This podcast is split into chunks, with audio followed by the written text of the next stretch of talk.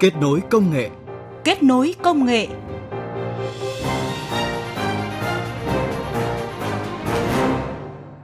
Các biên tập viên Mai Hạnh và Huyền Trang kính chào quý vị và các bạn. Thưa quý vị và các bạn, trong gần 2 năm bị ảnh hưởng của dịch COVID-19, học sinh, sinh viên nhiều nơi vẫn đang học trực tuyến. Không chỉ thiếu thiết bị học tập trực tuyến, hạ tầng kết nối Internet không ổn định, mà cho đến nay, đa phần các nền tảng học trực tuyến vẫn là của nước ngoài hoặc phát triển theo yêu cầu của từng nhà trường. Vậy, đâu là thách thức đối với các giáo viên học sinh khi học trực tuyến trên các nền tảng số của nước ngoài? Giải pháp nào cho sản phẩm Make in Việt Nam có thể phát triển phục vụ cho ngành giáo dục trong quá trình học trực tuyến vẫn có thể kéo dài khi dịch COVID-19 vẫn diễn biến khó lường? Mời quý vị và các bạn cùng tìm hiểu trong chương trình kết nối công nghệ hôm nay với chủ đề Nền tảng công nghệ số Make in Việt Nam phục vụ giáo dục trực tuyến, thách thức và giải pháp. Bàn tròn công nghệ Bàn tròn công nghệ Quý vị và các bạn thân mến, trong năm 2020, nền tảng học trực tuyến đa phần được các trường sử dụng miễn phí trên các kho ứng dụng. Tuy nhiên, khi học sinh, sinh viên học trực tuyến hết một học kỳ, cần phải kiểm tra trực tuyến, thì các nền tảng miễn phí đã không đáp ứng được điều này. Do đó, nhiều trường đã đầu tư chi phí sử dụng các nền tảng chuyên nghiệp hơn nhu cầu học tập trực tuyến dần trở nên cấp thiết hơn, nhưng khi học và làm bài kiểm tra trên các nền tảng của các nhà phát triển ứng dụng khác nhau thì việc học trực tuyến đang đối mặt với nhiều thách thức. Trong phần đầu của mục bàn tròn công nghệ hôm nay, phóng viên Đài Tiếng nói Việt Nam sẽ phân tích những thách thức khi chưa có hệ thống nền tảng dạy học trực tuyến một cách hoàn chỉnh trong bài viết sau. Hiện nay tại Hà Nội, học sinh học trực tuyến vẫn cần học ít nhất là từ 2 đến 6 tiếng mỗi ngày, tùy theo từng cấp học. Điều này sẽ dẫn đến việc học sinh sử dụng thiết bị học trực tuyến thường xuyên, liên tục không chỉ gây ảnh hưởng đến thị lực mà còn làm giảm khả năng giao tiếp với thầy cô và bạn bè vì đa phần học sinh chỉ nghe giảng. Nhiều bài giảng trực tuyến sẽ chỉ đem đến khái niệm lý thuyết mà các em không thể thực hành làm việc nhóm. Việc học trực tuyến thì bọn em sẽ chủ yếu về lý thuyết hơn ạ, còn trực tiếp tại trường thì bọn em sẽ được chú trọng hơn về việc thực hành ạ. À, lý thuyết thì cũng song song nhưng mà sẽ ít hơn việc học trực tuyến ạ. Lúc mới dịch thì bọn em có học trực tuyến, sau thì đỡ dịch hơn thì thầy giáo có triệu tập bọn em lên đây để học trường luôn ạ. So với việc học trực tiếp đối với trực tuyến thì nó sẽ có nhiều khó khăn hơn. Tại vì là trong lúc giảng bài thì thầy cô cũng không thể nào mà trao đổi hết được những kiến thức bài giảng cho sinh viên nhưng mà học lý thuyết thì bọn em vẫn tiếp thu được những kiến thức cơ bản. Ờ, còn về việc thực hành thì sẽ lùi lại ờ, sau khi đi học trực tiếp trong năm 2021-2022, khi số lượng các tỉnh, thành phố phải giãn cách xã hội nhiều hơn, thì cũng đồng nghĩa với việc học sinh, sinh viên phải học trực tuyến nhiều hơn. Bộ Giáo dục và Đào tạo đánh giá việc dạy và học trực tuyến cũng gặp nhiều khó khăn, nhất là thiếu thiết bị kết nối mạng, thiếu đường truyền Internet ổn định. Khắc phục những khó khăn này, cùng với chương trình trao tặng thiết bị học tập trực tuyến như chương trình sóng và máy tính cho em, cùng em học trực tuyến vân vân, thì nhiều địa phương đã chuyển sang hình thức giảng bài trên truyền hình. Tuy nhiên, với các trường đại học thì việc học trên truyền hình sẽ không thể đảm bảo khi muốn đánh giá chất lượng học tập của sinh viên cũng như không thể quản trị được các hoạt động của nhà trường. Tiến sĩ Hoàng Lê Minh, trưởng khoa công nghệ thông tin, trường Đại học Văn Lang, thành phố Hồ Chí Minh cho biết ở trường đại học Văn Lang thì cái việc đầu tư cho hạ tầng cũng như là các cái kết nối mạng cũng như là các cái trang thiết bị thì nó tương đối đầy đủ để khi mà dịch Covid năm à, 2020 á, nó xảy ra thì hầu như là trường có thể chuyển các hoạt động đào tạo sang cái môi trường online tức là giai đoạn đầu là chỉ dạy học trực tuyến theo tinh thần tức là có cái video chat, video conferencing. Tuy nhiên qua cái quá trình mà triển khai giảng dạy rồi cái ứng dụng á thì cái nhu cầu nó tăng, tức là thứ nhất là sinh viên thì rất là đông, giảng viên thì cũng à, rất là nhiều tuổi khác nhau rồi cái mức độ ứng dụng công nghệ thông tin khác nhau, thói quen giảng dạy khác nhau. Mà khi đưa lên cái môi trường online thì cũng gặp một số vấn đề. Cái hệ thống về quản lý, đánh giá cả về con người, công việc vân vân. Ở trong này thì cần phải có những cái khả năng để tương tác để quản lý nội dung để cả những cái vấn đề về thực hành và thi cử qua cái sử dụng vừa rồi thì nó chỉ là một cái phần mà nó không đáp ứng được cái nhu cầu hiện nay trong cái quản lý về dạy và học và thi cử trong đại học. Một thách thức nữa khi học trực tuyến còn là vấn đề tâm lý. Nếu học trực tuyến kéo dài có thể khiến học sinh, sinh viên và kể cả giáo viên cũng có thể bị ảnh hưởng đến tâm lý. Việc khó tập trung khi ngồi một chỗ, không có sự tương tác, không có hoạt động làm việc nhóm hoặc thiếu các công cụ thực hành, vân vân sẽ gây ra bất ổn về tâm lý đối với cả học sinh, giáo viên như phân tích của bà Phạm Thị Ngọc Lan, Giám đốc Trung tâm Giải pháp Giáo dục số, Tổng công ty Giải pháp Doanh nghiệp Viettel, Tập đoàn Công nghiệp Viễn thông Quân đội Việt Theo.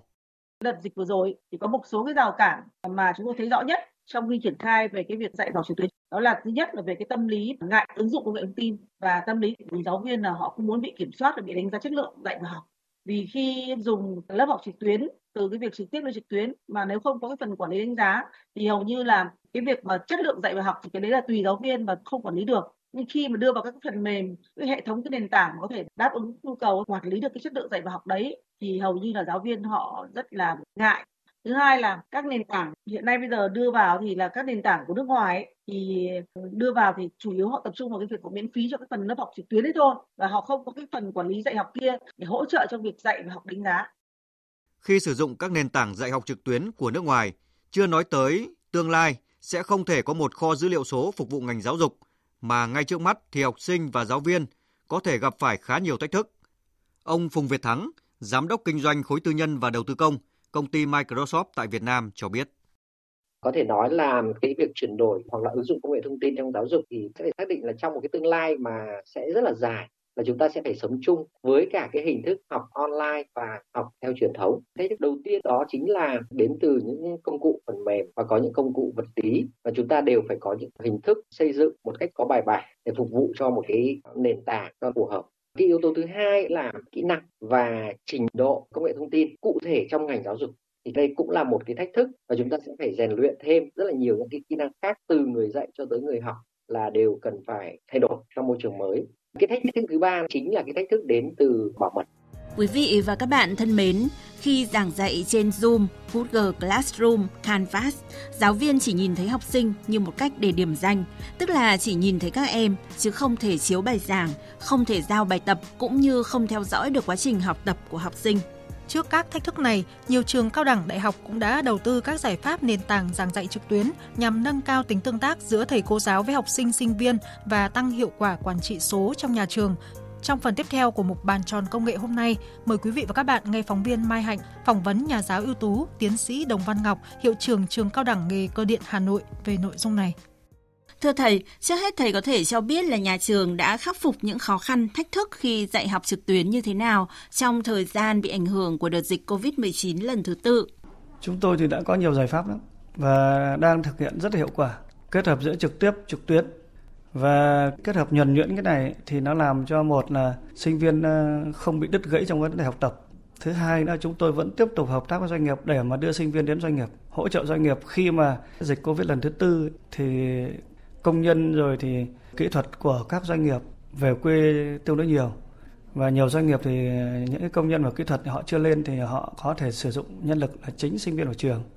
Thế thì chúng tôi thì ờ, tranh thủ những lúc mà ờ, Hà Nội cho phép ờ, người dân di chuyển. Và chúng tôi có cơ sở nữa trên Vĩnh Phúc. Thì khi Vĩnh Phúc mà cho phép hoạt động thì chúng tôi đưa hết sinh viên lên Vĩnh Phúc để học. Và khi mà học trực tiếp như thế thì nó đảm bảo được cái việc là chất lượng. Và đảm bảo chất lượng, đồng thời là cung cấp nhân lực cho doanh nghiệp thì cái này làm cho sinh viên cũng có việc làm. Sinh viên có, việc làm tại doanh nghiệp này sẽ thêm được kiến thức kỹ năng và họ thậm chí họ có thêm thu nhập. Còn nhà trường thì à, đảm bảo về vấn đề chất lượng. Còn trừ trường hợp những sinh viên mà chúng tôi vừa tuyển năm nay thì chúng tôi chưa cho lên. À, còn tất cả những gì chúng tôi đã à, đã thực hiện thì bằng cái chuyển đổi số. Toàn bộ hệ thống đào tạo của chúng tôi được xây dựng trên một phần mềm riêng chứ không phải như các cơ sở đào tạo khác sử dụng phần mềm có sẵn như là Zoom hay là à, Classroom hay là Meet vân vân. Thì đây là chúng tôi có một hệ thống phần mềm riêng chuyên biệt, nó như một nhà trường trên không gian mạng. Như thầy vừa giới thiệu thì nhà trường không sử dụng các phần mềm giáo dục có sẵn. Vậy thầy có thể chia sẻ cụ thể hơn về phần mềm được thiết kế xây dựng riêng của nhà trường? Từ tháng 3 năm 2020 là chúng tôi đã bắt đầu ra mắt cái phần mềm này trường mình thì xây dựng ra ý tưởng và cùng với một doanh nghiệp nữa hợp tác à, hai bên phát triển ra cái phần mềm đó.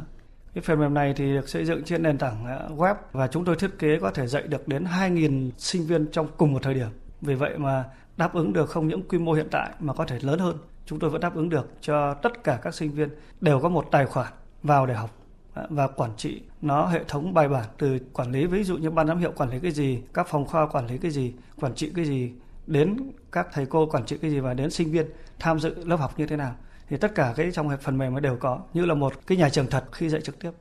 và hệ thống tuyển sinh chúng tôi cũng là một hệ thống phần mềm riêng nên năm nay tuyển sinh lúc bùng dịch lần thứ tư này, đúng mùa tuyển sinh,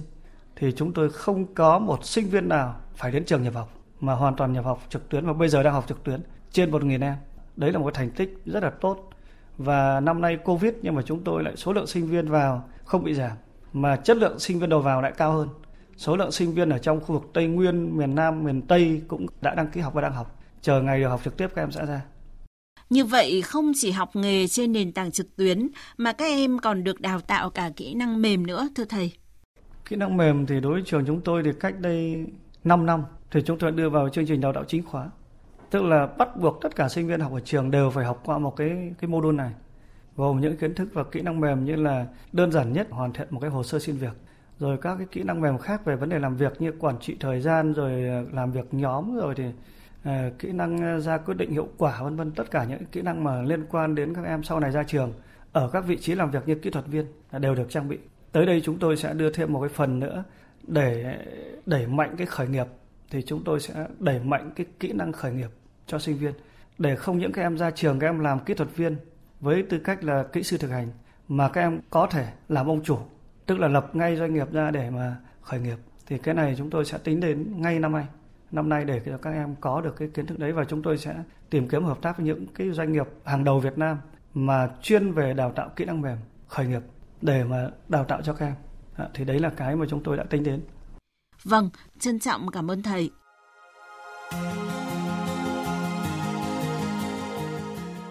Quý vị và các bạn thân mến, như tiến sĩ Đồng Văn Ngọc, hiệu trưởng trường cao đẳng nghề cơ điện Hà Nội vừa chia sẻ, thì muốn ứng dụng các nền tảng phần mềm để giảng dạy trực tuyến, cùng với việc các nhà trường chủ động hợp tác với các doanh nghiệp công nghệ Việt phát triển các giải pháp phù hợp, thì còn cần phải quan tâm đến việc tập hợp các loại dữ liệu số phục vụ cho quá trình chuyển đổi số ngành giáo dục. Đồng tình với quan điểm này, các chuyên gia công nghệ cũng cho rằng việc chuyển đổi số trong ngành giáo dục hướng tới một nền giáo dục số thì cần tập trung chuyển đổi số dựa trên dữ liệu số. Ông Nguyễn Hồng Nghi, Phó Giám đốc Trung tâm Giải pháp Giáo dục Điện tử, Công ty Công nghệ Thông tin VNPT, Tập đoàn Bưu chính Viễn thông Việt Nam nhận định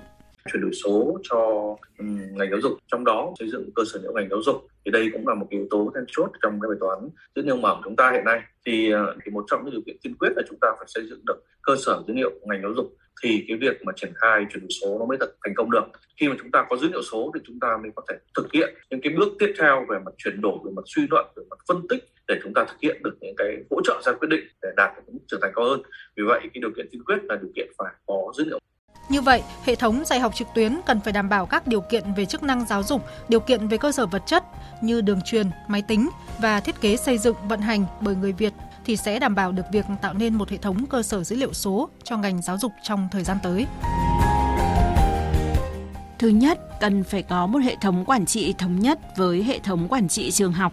Thứ hai, phải đầu tư hệ thống học tập trực tuyến theo đúng nghĩa trường học công nghệ, tức là hệ thống cần phải có dữ liệu để dạy và học. Khi có hệ thống dữ liệu này thì máy tính và phần mềm sẽ như là một trợ lý của giáo viên và thậm chí như một thầy giáo ảo để học sinh có thể chủ động học những kiến thức cơ bản.